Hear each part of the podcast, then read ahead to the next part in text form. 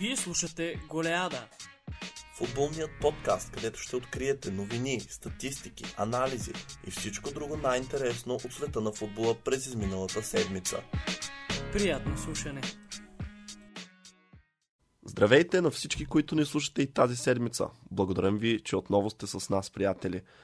Този път нямаха много мачове, тъй като доста от тях бяха отложени, но за това ще си поговорим малко по-късно. Приветствам А, колегата Кало. Здрасти. С това си по-често почваме да го, да го, да го Да, чуваме. за съжаление.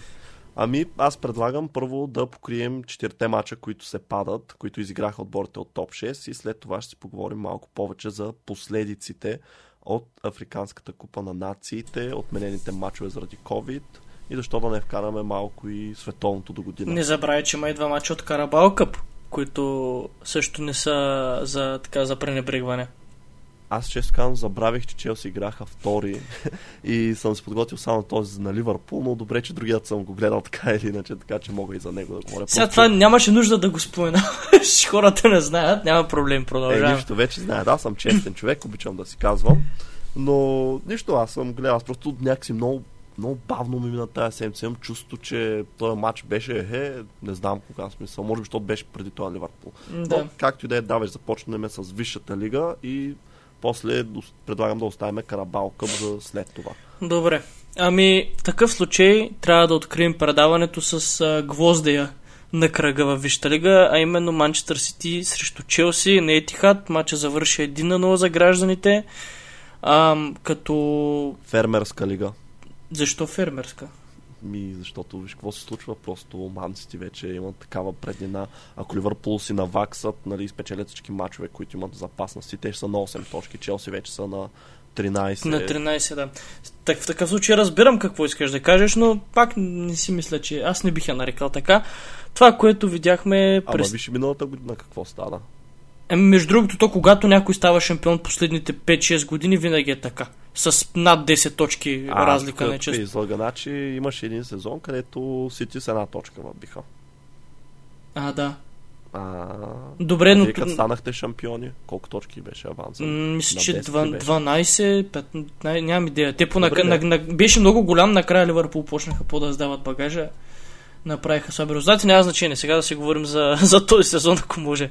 Та Манчестър Сити победи Челси в матч, в който ако някой от вас не го е гледал и си е пуснал само хайлайтс, буквално за Челси ще видите само една ситуация, един пропуск на Лукако, който ам, олицетворява буквално играта в нападение на Челси и изглежда, че нападателите, с които Тухел разполага, в момента може би не може да се разчита на тях. И Челси се говори, че ще търсят ляв бек сега през, през зимата, говори се за връщането на Емерсън, говори се за Крузала, но според мен трябва да се м, така, разгледат опциите на пазара и в предни позиции, защото а, ми изглежда, че отбора в момента там има нужда от апгрейд. Няма, не се създава достатъчно положение. Лукако направи фактически това, което се случи, беше един спринт на ръба на, на засадата. Ами, виж, аз за левия бек, може да съм го споменал в предни епизоди, работа е такава, че те не искат да, нали, доколкото съм запознат, а, не се търси някакво постоянно решение, по-скоро альтернатива на Бен Чилъл, който, нали, е, виждат го като бъдещето на отбора на тази позиция. Всъщност заради това те не се включиха в борбата за Лукас Дин, пък аз мисля, че това ще е един така сравнително лесен трансфер, тъй като той искаше да напусне. и- Лесен обаче, като се върне Чилвел, къде ще играе Именно заради Люкадин? това и в момента се разглеждат опции за връщане на а, леви бекове, играчи, които да играят по-скоро на тази позиция, тъй като се върна Кенеди, може би си го спомнеш, един бразилец, който кариерата му в Челси пропадна, защото Да, да. отидоха Попадна на ми турне новина. в а, Китай едно лято и той пусна в Инстаграм, мисля, някакво расистско стори и буквално това му срина цялата кариера. Той между другото още от времената на Мауриньо втория му престоя в Челси, т.е.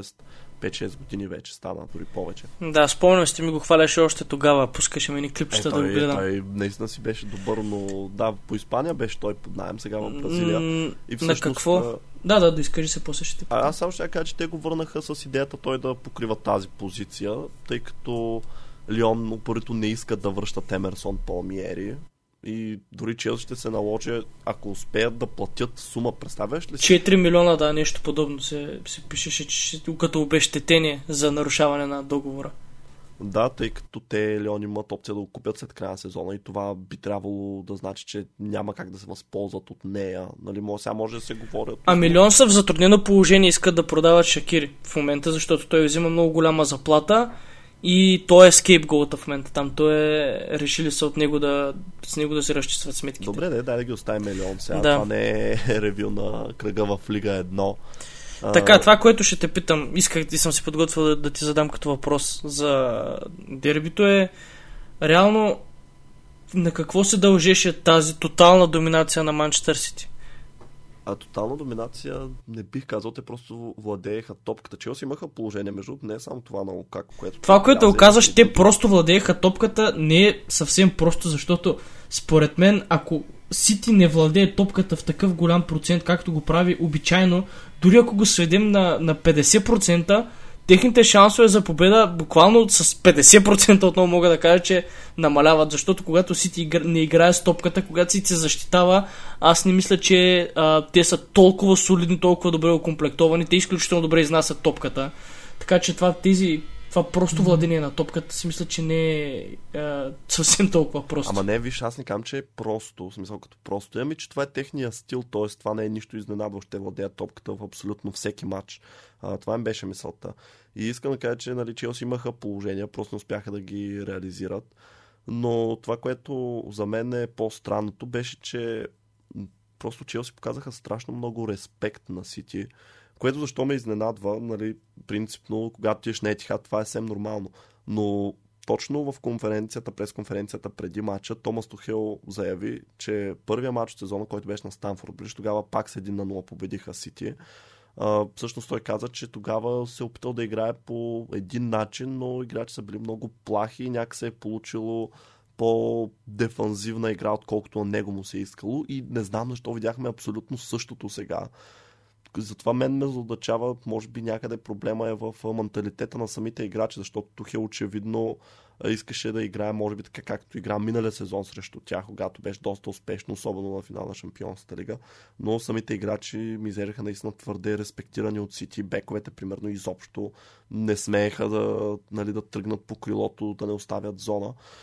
И тук искам да кажа, че всъщност ротацията не е за всеки, тъй като говорихме си в предния епизод, че Гвардиола много добре го прави това и че си има два направо равностойни отбора. И видяхме какво стана след като Тухел се опита да го направи, тъй като сега нали, не мога да обвиня само играчите и да кажа, нали, те са виновни, Тухел всичко направи както трябва. Смятам, че тук, ако може да се посочи той спрат за нещо, то това е селекцията в атака мен беше леко задачаваща, защото започнаха Пулишич и Зиеш, които спокойно мога да кажа в момента са атакуващи играчи в най-лоша форма от всички налични. Барабар с Тимо Вернер, може би. Но аз направо бях супер изненадан, че нито Хътсън от Дой, нито Маунт започнаха срещата. Сега може да има някаква друга причина, но поне до мен тя не е достигнала. Затова те да бяха резерви. И имаше една ситуация много показателна, където Челси просто направиха една хубава контратака или поне опит и тя се провали точно защото Зиеш трябваше беше изведен в коридор да настигне една топка и Кайл Локър просто толкова безпроблемно го надбяга, направо срамно си беше, колко много му дръпна, нали. Той спокойно можеше да отиде, да си вземе топката, да се завърти два пъти около Зиеш и пак нямаше да го стигне. Общо взето, просто Сити вижда се, че когато играят с дефанзивен халф, не им е толкова лесно на Челси да вкарват и затова казвам, че това е фермерска лига, защото Челси се очаква да са един от претендентите за титлата в Висшата лига. Сити така се разправиха с тях сравнително лесно, бих казал. И факта, че дори да бяха спечелили Челси, те пак ще да са на 7 точки от опоненти, което нали, изобщо не е Е, малко. 7 точки е приемливо, не е фатално. Стопявали са се и по-големи разлики. Ами да, то не е само, че този отбор на Гвардиола е много труден за настигане. Виждаме колко е постоянен. Не знам, аз не знам просто какво повече може да кажем като суперлативи за тях, защото ние доста ги хвалихме. Давай добави нещо, ако имаш ти, ако не да преминаваме към следващата среща. Ами, това, което съм си записал като подточка е Дебройне. Просто това. Дебройне е точка. Защото реално каквото и да говорим, каквото и да, да разискваме, а, попадението, което донесе трите точки за гражданите, беше изключително единствено и само дело на белгийския вълшебник. За пореден път ги измъква в критична ситуация. Критична в смисъл, че в крайна сметка те не намериха път до гола, въпреки а, така въпреки гредата на Грилиш по-рано. Аз лично си помислих дори, че това ще бъде гол. Стори ми се, че топката влезе във вратата, не знам за теб. Но в крайна сметка, отново, нали, Сити явно има нужда от, от Дебройне, като, как да кажа, като култов герой, защото ми се струва, че без него а, или с така уредени негови изяви, както сме го виждали в, а, в по-миналите сезони, далеч а, не са толкова постоянни. Тази година той е здрав, не мисля, че се е контузвал или че е имал COVID и отсъства. Не, имаше, имаше контузии, мисля, че имаше в началото. Ами явно не са били такива, как да кажа, м- сериозни травми, защото доста често си играя. Аз така и не си го сложих в фентази до тази година. Почвам да съжалявам. Ми аз миналата година го бях сложил, седя целия сезон, не съм изпуснал кой знае какво. Не също го махнах на един етап, защото беше контузен дълго време. Както и да е. Аз, ако ще отличаваме играчи, бих отличил Кепа, който изненадващо добре успява да запълни празнината остана от Менди. А, а това изненадва ли те? Защото Кепа ами, според мен той е млад вратар, но с страшно много потенциал. Нали, виждали сме го да прави грешки, но честно казано, аз не съм виждал вратар, който да не прави. Сега друг е въпросът, че примерно са се случили в 2 три поредни мача. Това е вече въпрос на психика и е нещо, което е поправимо. Качествата му са безспорни. Той има страхотен рефлекс и го е показал немалко пъти. Ами, мен ме изненадва, защото аз знам, че той има качество, но при него беше ясно, че проблема е психологически, тъй като го видяхме в първия му сезон, нали, направи доста така добра кампания. И след това, нали, говорили сме, мисля, за това там с бившата си имаше едни проблеми. Той, ако не сме някой друг път, когато е така тема на епизода, ще разкажа отново. Но мисълта ми е, че Изненадваме, защото и срещу Тотнам той беше доста стабилен. Абе, знаеш какво? Я давай да си говорим направо и за матч срещу Тотнам, като сме ги подхванали Челси. А, да не ги разделяме така на две. Така е, че да, доста време стана. Да, ами това, което ще отбавя, че той в двата мача беше много стабилен. Да, имаше грешка, която всъщност а, доведе до гол, само че той бе отменен. Говоря среща с Тотнам, тъй като беше в засада Хари Кейн. Но така, да, имаше моменти на м- може би не до край концентрация или пък дори твърде голямо самочувствие, но наистина те бяха един или два. За този гол от, гол от засада, за който ти говориш, а, тази ситуация, в която Хари Кейн реално остана зад него ли? Когато, да, нали, когато заде... задейства се това много, много специфично правило, когато топката е подадена зад вратаря, независимо дали друг играч на противника отбор те покрива, щом си зад вратаря, винаги се засада. Според теб нарочно ли го е направил това? Не, не, не, виж, не е такова правило, когато си зад вратаря. Правилото е, че когато си зад вратаря, т.е. Нали, трябва да има примерно един полеви играч, той взема ролята на вратаря по този начин. Все едно вратаря остава последния защитник. Т.е. ако има двама играчи, мисля, че тогава няма засада. Ако не се лъжа така е правилото, но както и да е, има кой а, да ги разисква тези правила, може да си пуснете DM-а и да слушате по-подробно там. А, мисълта ми... Що за реклама? мисълта ми е, че а, да, кепа за мен е изнадващо, защото аз все още си мисля, че Менди така мисъл, че не се пробваха за вратар като Онана или защо не е Ян Облак, точно защото искаха някой, който да конкурира Кепа. Сега факт е, че Менди се оказа толкова добър, че просто така го заби на резервна скамейка, че Кепа, ако ще е от тук до момента, в който Менди се върне всеки матч по 3 дуспи хваща, пак няма да е титуляр на този етап.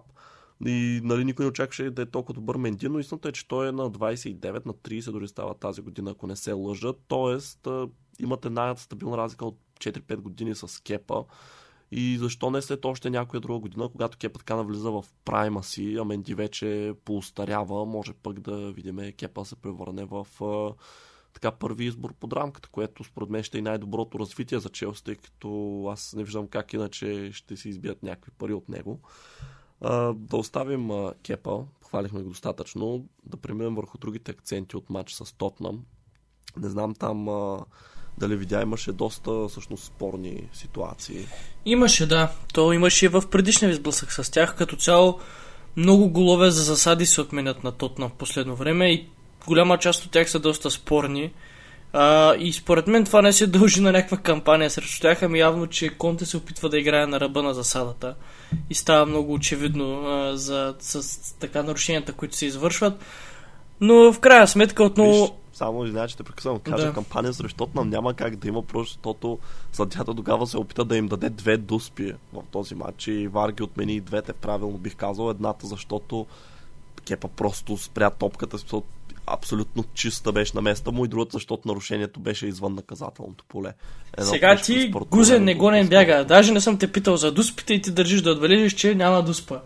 Аз не знам ли дали ще ме питаш, ще да си кажа какво въпрос си им подготвил, държме такъв напрежение до последно. А, въпроси да съм ти подготвил, аз да не те интервюирам, бе, колега. Е, как преди малко кой ми каза, аз сега искам те питам, ме гръмна с един бърз въпрос. И, тук са по-бавни въпросите сега, не бърза. А, не, отново в този матч нам бяха супер, как да кажа, съкрушени направо излязаха. Те явно след първата среща още са решили, че всичко е загубено в този турнир. А и като цяло Челси много демотивира съперниците си, имам, имам такова усещане. А, така ми изглежда. Особено когато нали, вкара повече от един гол. Ами, според мен това, което е демотивиращо е, че ти печелиш с 1 на 0, 3 на 0 общ резултат и вкарваш канте от резервна скамейка. Това исках да кажа, че от миналия сезон го наблюдавам, Тухил редовно го прави, естествено най-вече заради контузиите на Канте, който все по-рядко е нали, така напълно здрав и може да играе толяр но вече съм убеден, че това е абсолютно психологически трик, защото съм го виждал страшно много пъти. Сигурно мисля да изкарам една Какво ли си, какво ли си казват футболистите на това? Ами, е, сега и то ли влезе, е, значи... Именно, именно. Ти представяш си, и това всеки път се случва, нали, когато Челси водят. Естествено, целта е да се затвори матча, но ти представяш си, не стига, че губиш в резултата и гледаш как Англо те се приготвя да влезе в игра, примерно за последните 15 минути, когато нали, се очаква ти да натиснеш и да търсиш гол.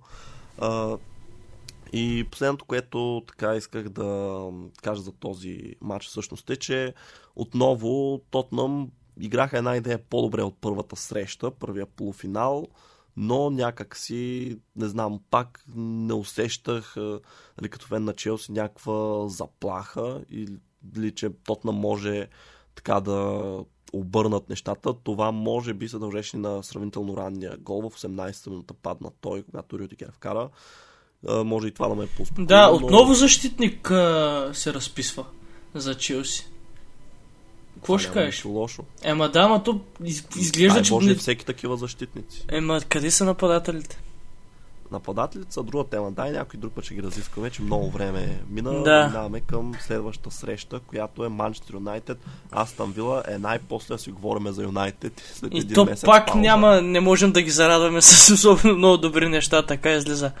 Мога да кажа, Бруно Фернандеш направи така едно завръщане този мач, много добро към така добрата си, към по-добрите си дни, вкарвайки, вкарвайки два гола. Първия малко нали, така грешка на Еми Мартинес, но няма значение. А, значи, ще, ще кажа така, записал съм си, Бруно се завърна с нали, обикновено написано. Отдолу съм си написал само с главни букви, Култино се завърна, защото това е а, така, нещото, с което искам да маркирам този матч, нещо, с което мисля, че той ще се запомни, защото Култино влезе като резерва и веднага асистенция и гол, които нали, донесаха реално едната точка на Астан Вила. Аз това, което бих казал е, съгласен съм с теб, Култино започва доста ударно. Знаеш, кое е интересното, че той асистира и вкара гол, и всъщност Джейкъб Рамзи също асистира на него и се възползва от неговия пас. Той си двамата с. И знаеш кое е най-готиното, че само аз имам Джейкъб Рамзи от всички в нашата своеобразна да, фентази лига? Мислех да си го взема и не знам, що не го взех. Както и не ми се говори за фентази, че са много зле там нещата за мене. Но виж, мога ти кажа, тук беше прав. Очевидно си видял нещо това момче и ти като Джерард и първи го кол аут на. Еми, аз съм следващия тренер на Астън Вила Джерард, като отиде в Ливърпул и Подготвям се а, от сега. Да. И това е поздравлението, кой ще черпи начин на следващото събиране. Виж, аз това, което мога да кажа за матча е, че Юнайтед просто го изпуснаха. Подобие, не знам, също 100% се сещаш, Ливърпул както изпуснаха Брайтън по-рано през сезона. Едно Човек, е, Абсолютно всеки път, а, когато попадам в някакъв футболен диалог, касаещ а, изпускане на мачове или нещо подобно, дори мина а, пред няколко дена, като гостувах при Кристиан в Лигата на анализаторите, този матч Ливърпул Брайтън постоянно се споменава и се дава за пример защо толкова ли е фрапантно, случва, ли, случва се сто пъти, защо всички този матч посочват, много е странно. Ами, защото Ливърпул и без това нямат много издънки този сезон, това е една от малкото и... Как ще нямат много? Те сега за първи път печелиха матч от 16 декември, един месец. Айде сега като многострадалната Геновева да се оплачват кога не сте били, нали, поне бихте, аз и толкова не мога да се похваля тая седмица. А, да се върнем на Астън Вила и Ман Юнайтед. А знаеш какво ми направи впечатление? Ние хубаво отличихме м, нали, Култиньо и Джейка Прамзи. От Юнайтед и отличи Бруно Фернандес. Аз искам да отлича Давид Дехея за една не толкова, по, нали, по един не толкова добър повод. А, това признавам си, че нали, не бях обърнал чак такова внимание, но всъщност ми падна в Twitter една а, така статистика на неговите подавания. След това се порових и ти знаеш ли, ако искаш ти пратя клип след този запис да видиш разпределението му на топката срещу Астан Вила просто е скандално в този матч. В смисъл то или отива в тъча, или отива директно при защитница на Вила, т.е. твърде силно. Абе, не знам, това и се замислих, че Това се прави нарочно понякога. Като да, но... стигнем до един следващ матч в програмата ни, това искам да го спомена, само ми напомня да не го забравя. Добре, надявам се, че аз няма забравя. Но това всъщност ме накара да се замисля колко е важно това, защото реално ти по този начин даваш топката на опонента директно, ти я губиш. Така че много е така ключово да може вратар да играе с крака. Естествено не говоря постоянно да е разпределя нали, по земя и да е спокоен. Между другото това е също нещо, в което Кепа превъзхожда Менди, може би един от малкото фактори всъщност към този ден. Алисон също го прави за Ливърпул, затова той е толкова важен там. Реално Юнайтед не разполагат с такъв вратар и не знам, може би пък... Като цяло всичките, всичките, които избори Едерса най-добре подава топката. Да, и забелязваш ли какво е общо между тримата, че отборите са водещи. Тоест, добрите отбори все повече търсят такива вратари, които нали, също да могат да боравят с крака, нали, не само Да участват в играта, да. Общо взето да, така че кой знае, може пък да се окаже, че това е проблема в Манчестър Юнайтед и наистина звучи супер малко, но е така, ако се замислиш, ще видиш, че наистина е, има си своята тежест. Смисъл, дори ако преброиш колко пъти вратаря играе с топката по време на матч, нали не говоря като да я спася, след това трябва да я разпределя. Ами честно казано, всичките случаи. тези вратари, които ти също спомена в момента са те из, така сравнително от модерния футбол ги са непознати, докато Дехия може да кажем, че успя да хване дори малко от школата на Алекс Фергюсън, така старата школа. Класическата, класическия стил на пазене, където а, макар, че Вандерсар преди него беше страхотен с крака. Но пък а, Дехия е по-такъв класически тип вратар, с рефлекс, с а, така улавяне на топката, намеса при корнери, до спаджия. Не, това на места при корнери, тук мога да спорим. Аз до днес не мисля, че Дехия е толкова добър в това. Но според мен това показва, че футбол става все по-изискващ, тъй като както от вратарите вече не е достатъчно просто да спасяваш, нали, си шотстопър. Така, примерно от крайните защитници не е достатъчно да защитаваш срещу играчите на фланга, напротив, трябва да атакуваш. Знаеш за какво ти говоря, от централните халове също се иска все повече, нали, да са вече бокс то бокс, не просто да седят и да разбиват играта, да се включват в атаки, да могат да изнасят, да подават. Така че просто футбол става все по-изискваща игра. Ако нямаш да добавиш нещо за срещата, преминаваме към Ливърпул, че там е два мача да покрием. Да, а, съгласен съм да процедираме по този начин. Сега а, предполагам трябва да започнем с мача от Висшата лига, който Ливърпул изигра срещу Брентфорд и завърши 3 на 0, въпреки че хронологично, нали, той беше втория, който се изиграл от двете срещи на отбора. А, в тази победа на Ливърпул, както вече казах, нали, че тя е първа от един месец във всички турнири, а, и се пада, нали, матч номер 350 на Юрген Коп. Това не знам какво значение има, просто интересно, реших да го спомена. Трент и Робъртсън отново така напомниха как трябва да играят. Сами на себе си си напомниха, защото между другото Трент Александър Арнолд този сезон ми прави впечатление, че не играе толкова стабилно и добре, но той води листата с асистенции, има 10 асистенции реално и е на 3 от това да подобри собствения си рекорд, който и рекорда за най-много асистенции направени от защитник. Рекорда е в момента 12 на Трент Александър, Трент Александър Арнолд от преди две години, а пък рекорда, с който той бе подобрен, този, който е от преди две години, е отново негов от преди 3 с 10. Което е а, така много, как да кажа, ласкателно и много говори за включванията на, на тренд в атака. Робъртсън също този матч показа, че а, може да центрира, пас по конец за втория гол. А, първото попадение бе отбелязано от Фабиньо, който пък от друга страна с трети гол за 7 дни изравни голата си сметка, която до момента имаше в Ливърпул. За една седмица той я отвои. А, и така, като интересни факти, много, много са ми странни ролите на Милнер и на Чембарлин в а, отбора в момента, защото аз лично, ако съм на Клоп, Милнер изобщо няма да, да го използвам в Висшата лига. Не виждам защо мога да се възползвам от неговите услуги, не виждам той какво може да даде в момента на отбора. А, той не стартира и според мен това беше причината да не се получи както срещу Арсенал. За това ще говорим малко по-късно. И Чембарлин този път бе част от атакуващата линия на отбора, а не от халфовата. Аз мисля, че Чемберлейн като халф отдавна се е изчерпал поради простата причина, че той вече физически от толкова много контузи, които са го споходили през годините, толкова мачове изпусна, той физически не може да издържи на темпото да пресира така. И като крило този матч, или дори като фалшива деветка се въртяха с Жота и Фермино, а, в крайна сметка отбеляза гол и направи не лош матч. Какво е твоето мнение за ролята на Милнер в отбора? По-скоро за ролята на Чемберлин. Къде би го използвал ти? Кога би го използвал? За Милнер ще говорим после после не ми задавал въпроси. Виж как ме поставяш тук на горещия стол. Изобщо да ти кажа, не ми е минало през ума как бих използвал Окслей и Чембърлейн. Ами, той по принцип не е... Бяха не... спрягали за Челси, което беше когато Боже. Го Виж, аз те питам, защото той не е толкова често използван. Дори бих казал, че беше пренебрегван а, миналата година, когато беше така здрав. Тази година в началото, но ето, че сега вече той е дори предпочитан като титуляр а, пред Минамино. Минамино не стартира. Вместо да пусне трима чисто нападателни футболисти, които е ясно нали, какви са им позициите горе-долу, а, той избира да пусне Чембърлин като фалшива деветка. Ами, виж, аз съгласен съм с това, което ти казваш. Има резон в това, когато даден играч а, нали, спохожат, независимо дали контузия или по друга причина играе дълго време, да загуби тренинг, както се казва, и след това да му е трудно да изкара 90 минути, особено в този така доста активен стил, който проповядва Юрген Клоп. Според мен, повече от това да е резерва, той трудно може да очаква, поне в Ливърпул. Абсолютно ми е, не знам, тези играчи, които вие имате и Шакири, както беше миналия сезон, кажи сега, нали, кажи речи Милнар. Това са ми такива играчи, които те просто се държат в отбора, защото не мрънкат да са резерви. Поне аз така си мисля.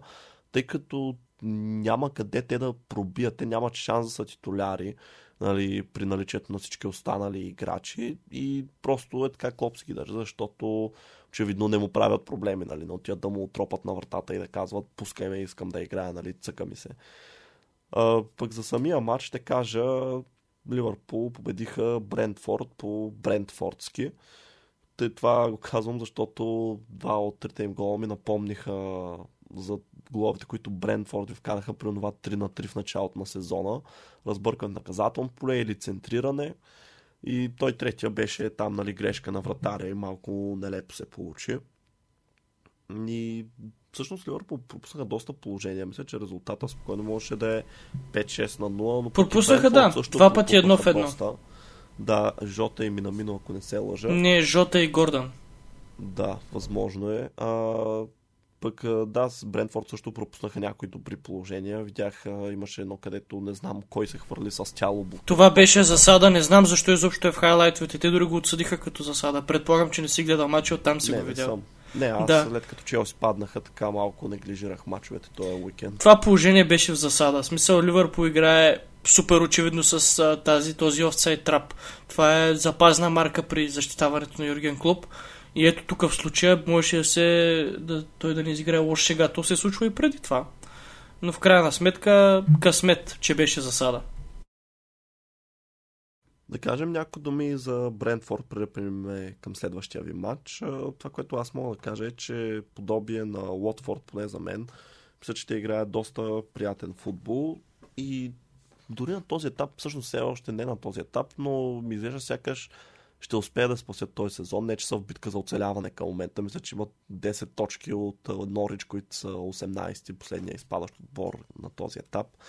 Но не са като Лийдс или като Шефилд Юнайтед, просто защото тези отбори много високо вдигнаха летвата си. Шефилд, помниме колко време бяха пети в класирането.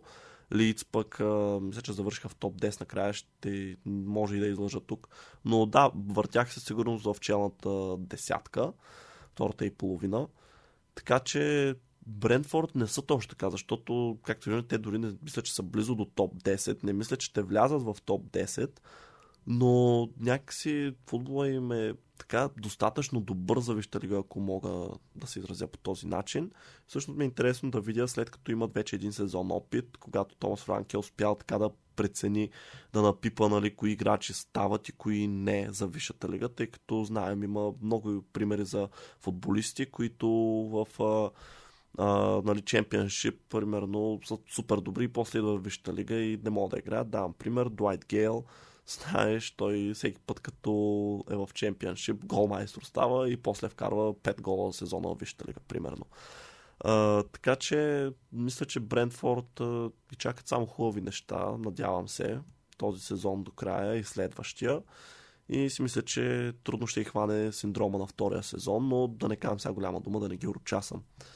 Ако няма какво добавиш по този матч, да преминем към среща с Арсенал. Да, която се изигра по средата на седмицата. Това беше отложен матч от по-миналата седмица, когато а, имаше COVID outbreak. Затова също може да си поговорим след мъничко.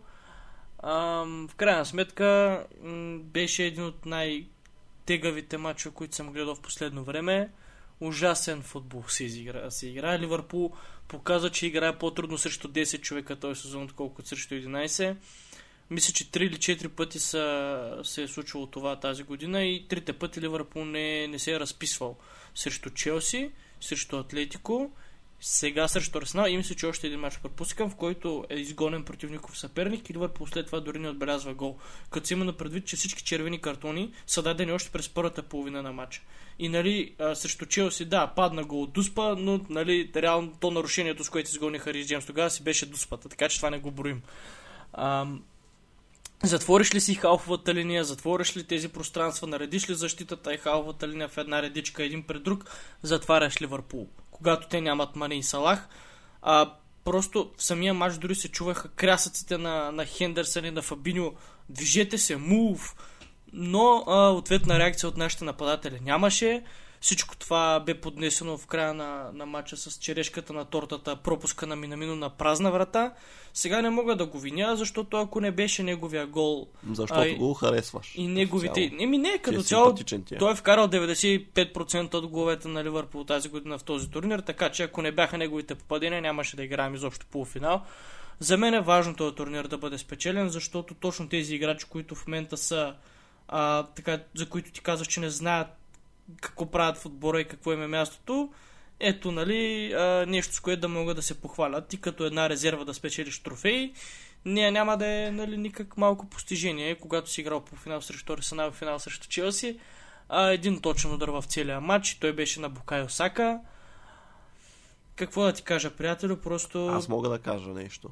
Да, кажи. Ами, в момента аз ти го казах и след матча, ако този матч не е показал на собствениците на Ливърпул, че трябва да дадат на Салах парите, които иска, за да може да го задържат, то няма какво да ги убеди. Добре, това... А, това решава един проблем, но давайки 400 хиляди, направи се сметката, че той иска над, малко над 400 хиляди паунда на седмица, което значи, че... А, така ли? Нали да. уж беше казал, не, аз не, не искам нищо лудо, не искам Не, нищо и слушай целият, целият договор с всичките бонуси и екстри, каквото и да е, според една камара източници ще излезе на Мърсисайци 80 милиона паунда. Само за да задържиш Мохамед Салах в годините след 30. Това струва ли си в такъв контекст казано? Ами виж, ако е вярно, не, сега не знам дали е вярно, но това, което Салах ти... ти и само да кажа, само да кажа, последно те прекъсвам по, по тази тема, Салах в момента се мери с договора на Дебройне.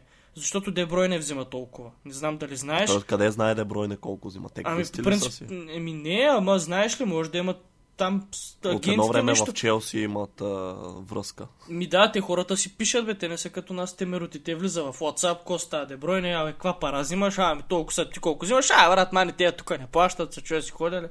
Сещаш са. Ами виж сега, това, което Салах каза, тъй като мисля, че ти ми го прати, нали, тя не мога да цитирам дословно, но беше нещо от сорта на едва ли не.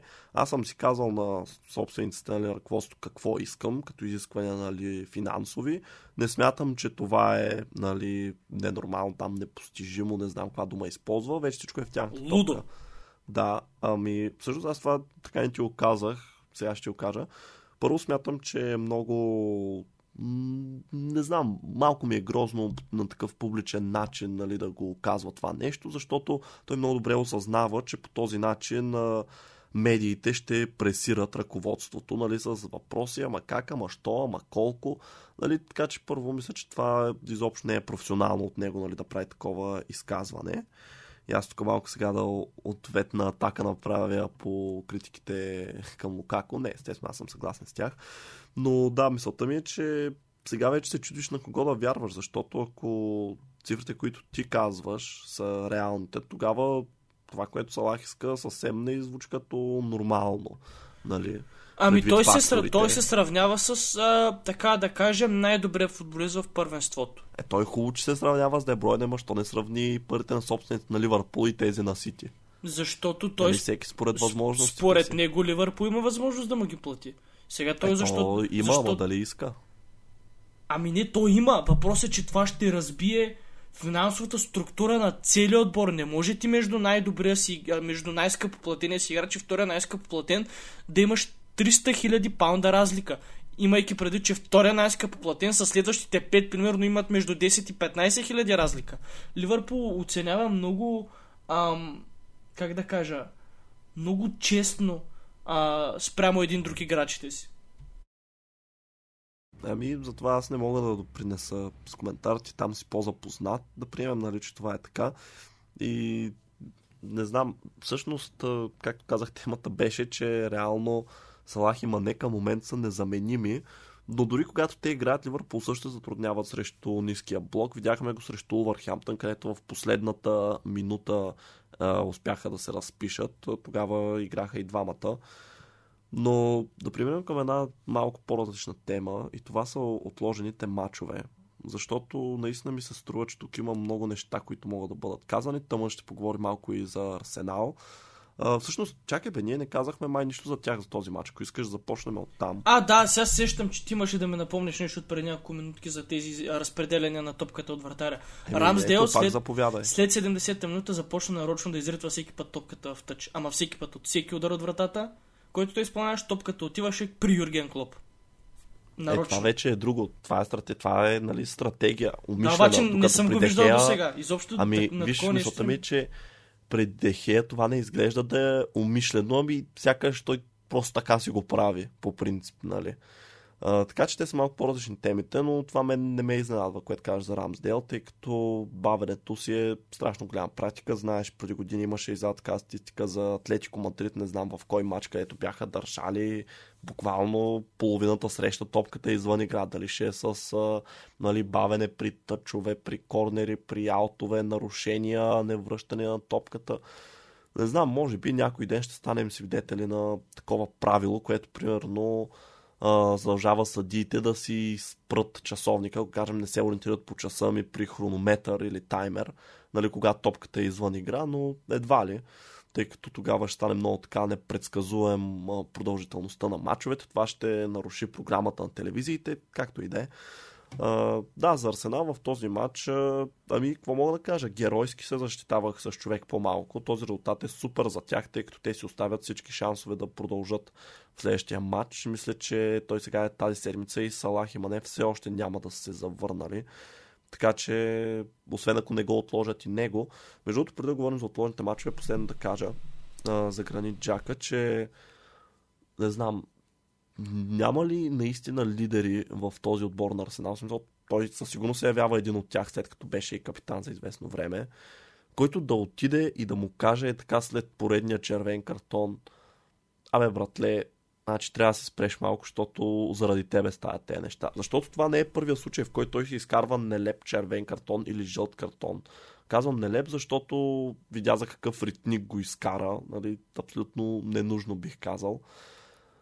И в дългосрочен план виждаме, че Арсенал дори най-вероятно това беше основната теза, която те имаха, за да успеят да отложат мача си срещу Тотнам през уикенда, че нямат нали, достатъчно хора в средата на терена. Споменавайки ти капитаните на Арсенал, последният действащ такъв Обама Янг е върнат от африканското първенство в Лондон днес заради сърдечни проблеми.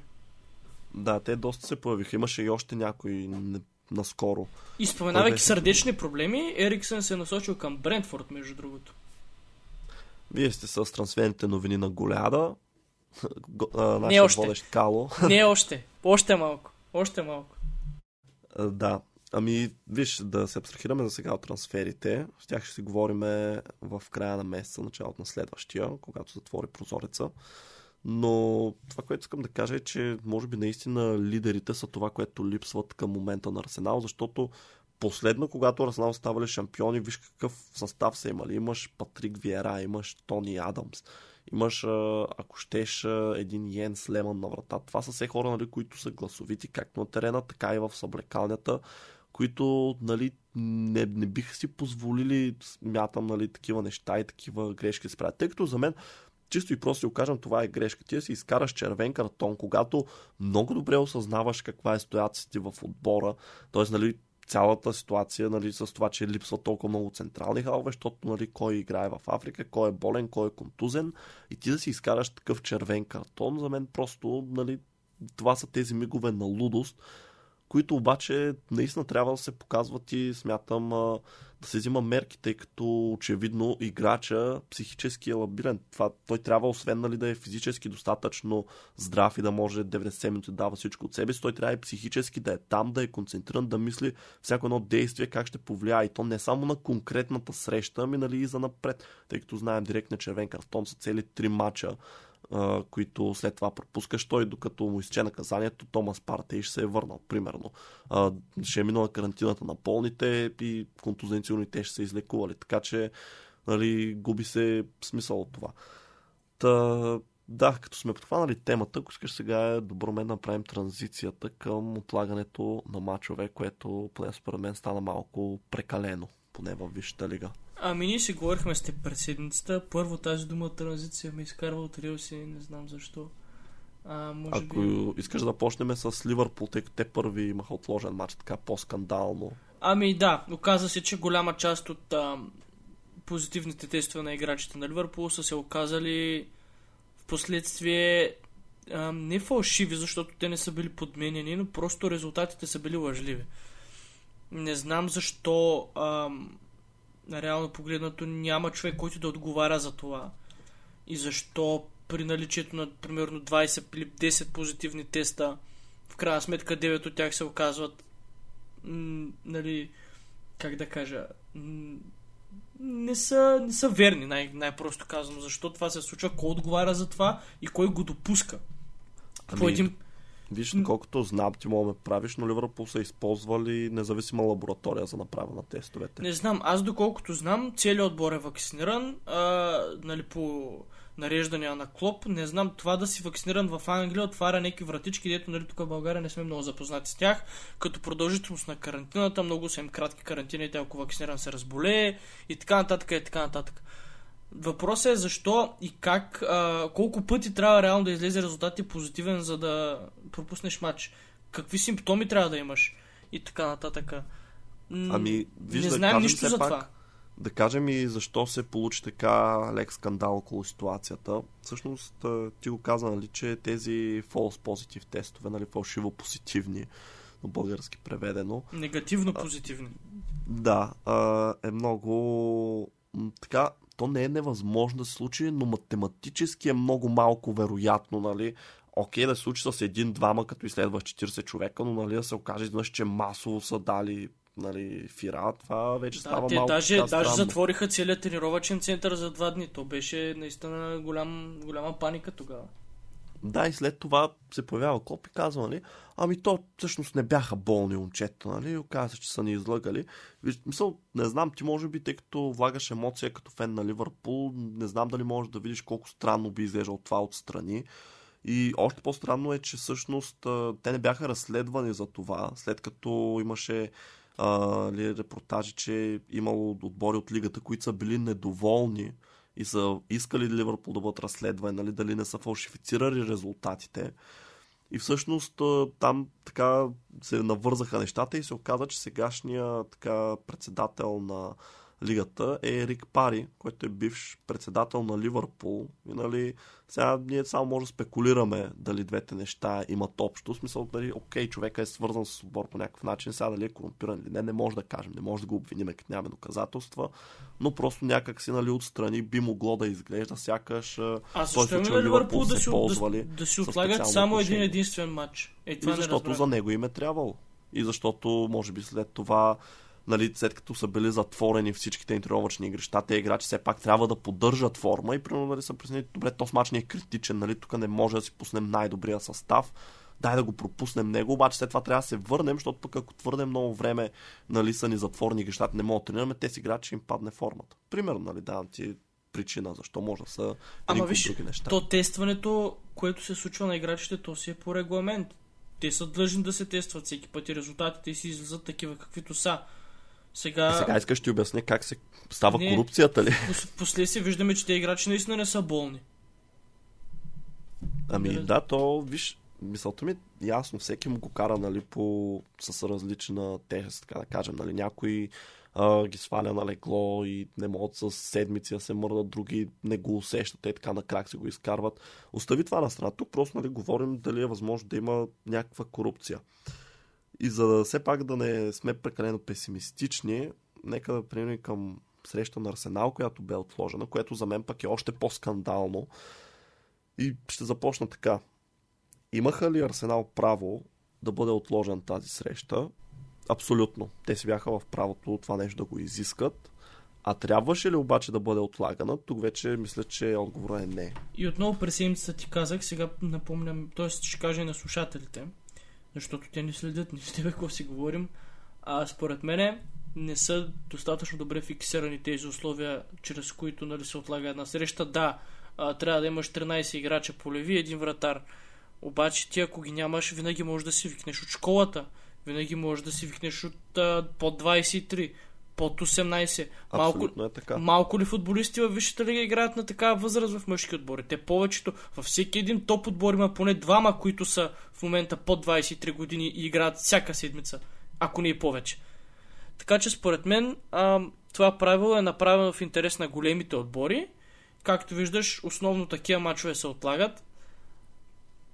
И в крайна ами, сметка... Виж, аз не знам ли в интерес на големите отбори, то всеки може да се възползва от него. Въпросът е, че те го правят, защото може би при тях залога е по-голям нали, за всеки отделен матч. Или те самите така го чувстват по-скоро. Но... Още повече, че тези млади момчета от младежките формации, те не изискват картотекиране. Трябва да се направи, според мен, за да, нали, въпросът е отбора да, да му отсъстват даден брой картотекирани играчи. Картотекирани в началото на сезона и тогава евентуално да може да се отложи срещата. Истината е, че тези правила са поставени на място много набързо и са измислени. Очевидно не са доизмислени. А, и друго, защо един вратар? Трябва ли поне два? Няма ли логика в това? Еми не рискуваш, си смисъл, ако се контузи или изгонят вратаря, е това е. Кая Локър значи, слага ръкавиците и Тук поемаме риска, в другата ситуация не. Но... Ами, виж, аз не искам да коментирам самите правила, ти достатъчно добре ги разясни. Това, което искам аз да коментирам е, че Арсенал то, защо се получи скандал, всъщност да обясня, понеже Арсенал така поиска матча им да бъде отложен едва не в последния момент, нали, ден преди него и така спекулираш се, че това е защото Гранит Джака бе изгонен и на този етап те не могат да изкарат халва линия, която да е нали, от играчи от първия отбор. И пак казвам, те бяха в правото да направят това, тъй като предпоставките ги имаше. Сега проблема е на лигата, че те са направили правилата така, че да може тези предпоставки нали, да се изпълняват а, така, а, дори когато не си в критична ситуация. Нали, имам пред да не е в изцелия, не е първи отбор ми, изобщо и целият клуб да е пъзна заразата. И всъщност те за това бяха много критикувани, тъй като излезе, че нали, Арсенал си гледат собствен интерес, което естествено нали, няма как да ги съдим за това, но пък виж за Тотнам каква е ситуацията. Те вече са с 4 мача по-малко от Тотнам, тъй като се им се случва на тях да им бъдат отлагани срещи и то даже не заради самите тях повече случаи. Помниш, че снега им беше отложил един матч с Бърнли.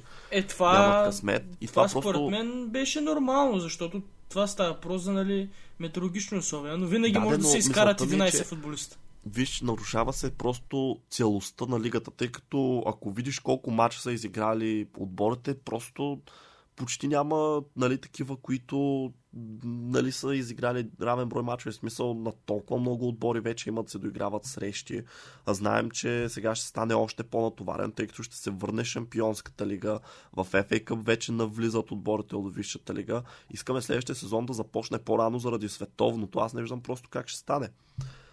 И... Не, то ще стане, но да не се чудиш а, следващия сезон, примерно Бен Чилъл пак като пропусне половината кампания, да не се чудиш защо Канте вече наистина не може да тича и така нататък.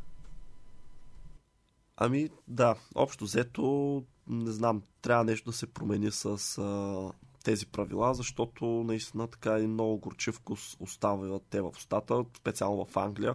Казвам специално в Англия, защото не знам дали знаеш, но Бар Мюнхен през уикенда играха своя матч и на резервна скамейка абсолютно помежду им техните резерви нямаха нито една минута в Бундеслигата. Значи, извинявай, защо могат нали, баварците да изкарат такава резервна скамейка, която няма абсолютно никакъв опит в Висшата лига, нали, защо Арсенал да не може да си викне играчи от школата. Още повече, че нали, не говорим те дори да ги пуснат, а да са резерви. Ако се наложи, ще влязат. Нали, ако е критично, може пък титулярите да се справят, си вземат мача. Но да, да преминем... Так ще видим кой отбор е с най-добрата школа. Да, е, ние вече знаем отговора на това. Норич. А, няма какво говориме. Да, искам се да са Норич. Ами, Виж, а, за да кажем а, и за Африканското купа нациите, тъй като, нали, тя мисля, че също влиза в тези правила, тъй като когато ти липсват играчи, там, нали, отново не можеш да изкараш нужната бройка. Ами затова има трансферни прозорци, отборите да се подготвят. Това не се, а, не се решава в последния момент, когато е купата на нациите. Да, бе, то Абсолютно знае от месец кога е. Но, нали, сега не е толкова лесно да се купи някой, защото ти знаеш, че играчите ще се върне примерно след един месец, нали, не мога да го заместиш. Но по-скоро друго исках да кажа, че не може да ги обвиним за това, защото все пак трябва да се отнасяме и с някакво уважение, както се отнасяме с уважение към европейското, както към Копа Либертадорес, ако щеш, така трябва да се отнасяме нали, с, към Африканската купа с уважение. И да, всъщност това исках да кажа така като финал на темата. И май какво? Стана, нямаме повече. Да, а, всъщност можем... за последно, чакай само да кажа, че не знам, ти виж какъв хаос е в момента, нали, с с COVID и с африканско планаците. Ти представяш си какво ще е следващия сезон, когато едно световно така зимата просто разсече сезона на две. Не знам, бе, просто направо не искам да мисля толкова. Има и тогава силно COVID, че е още Силно се надявам да не се повтаря такова нещо за напред, да има такъв мащабен турнир по средата на сезона. Ще видим, но не ами, очаквам да, да се развият добре нещата. Никой не знае никой не знае как ще се развият, само в си знаят, защото те го планират и не знам, аз си мисля, че наистина следващия сезон ще е направо катастрофален с това. Поне така го усещам, тъй като много играчи те играят там, после ще са изморени, няма да могат да си играят. И да, и като знаеш, примерно това... септември, октомври месец, че след два месеца ти трябва да играеш на световно паренство, с каква глава на раменете ще играеш срещу, примерно, Блекбърн или Борнемут или Фулам или така нататък. Е, това а също... И това Също може ще да изиграе, ще повлияе, сигурно ще повлияе.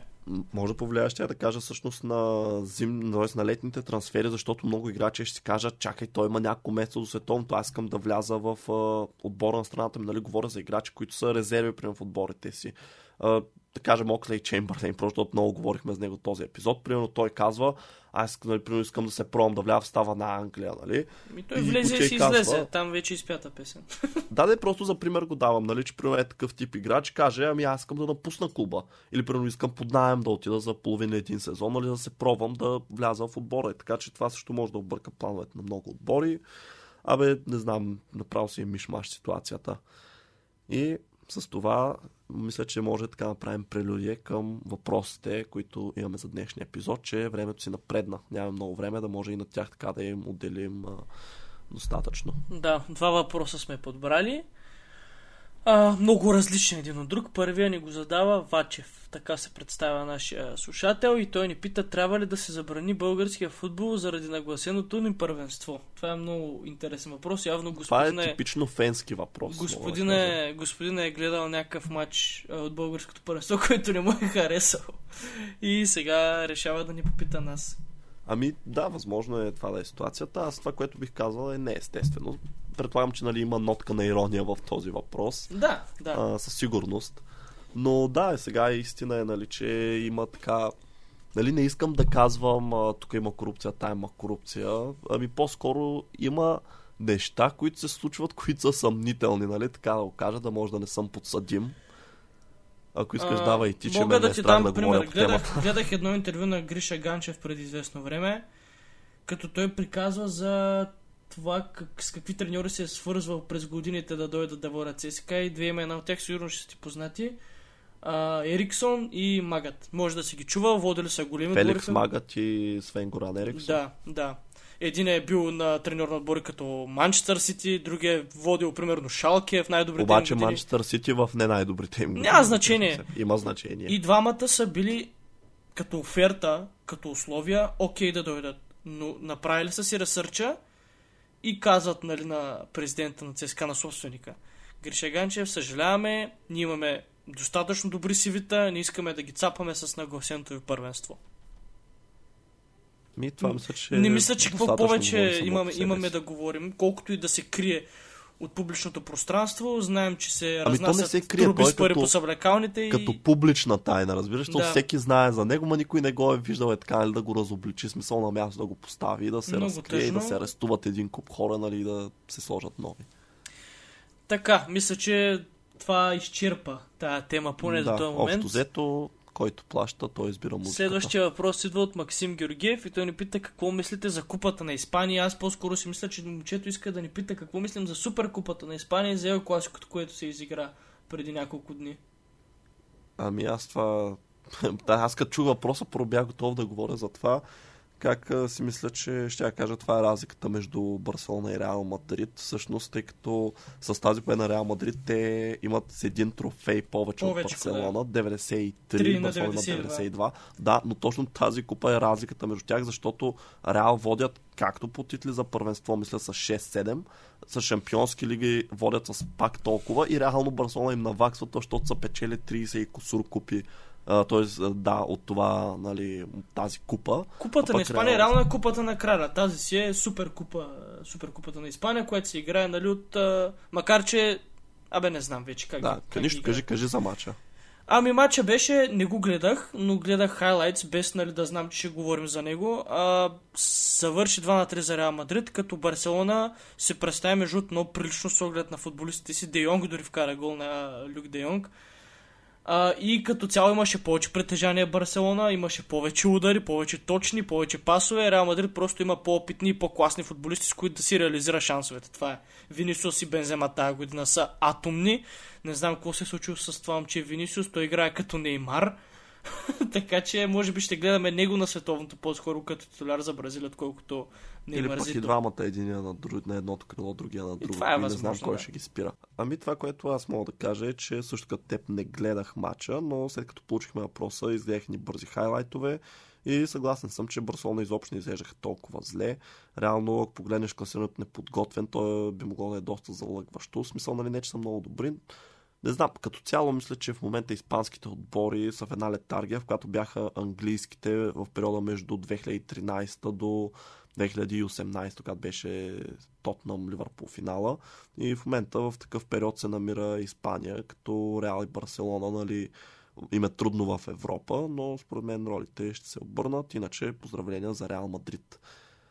И Да, честита да имаме купата. С това приключваме, да. с тази честитка. Да. Благодарим, че останахте до края на този епизод. А, благодарим, че ни следите всяка седмица. Може да ни последвате в социалните мрежи, Instagram, Facebook, Twitter, навсякъде сме голяда. Там ще получавате най-интересните новини от света на футбола от първа ръка. И сме ви подготвили много интересно нещо за края на месеца, но по-скоро другата седмица ще разберете какво е то. Да, аз бях Геро, с мен беше Кало, ние сме голяда. и до следващия път.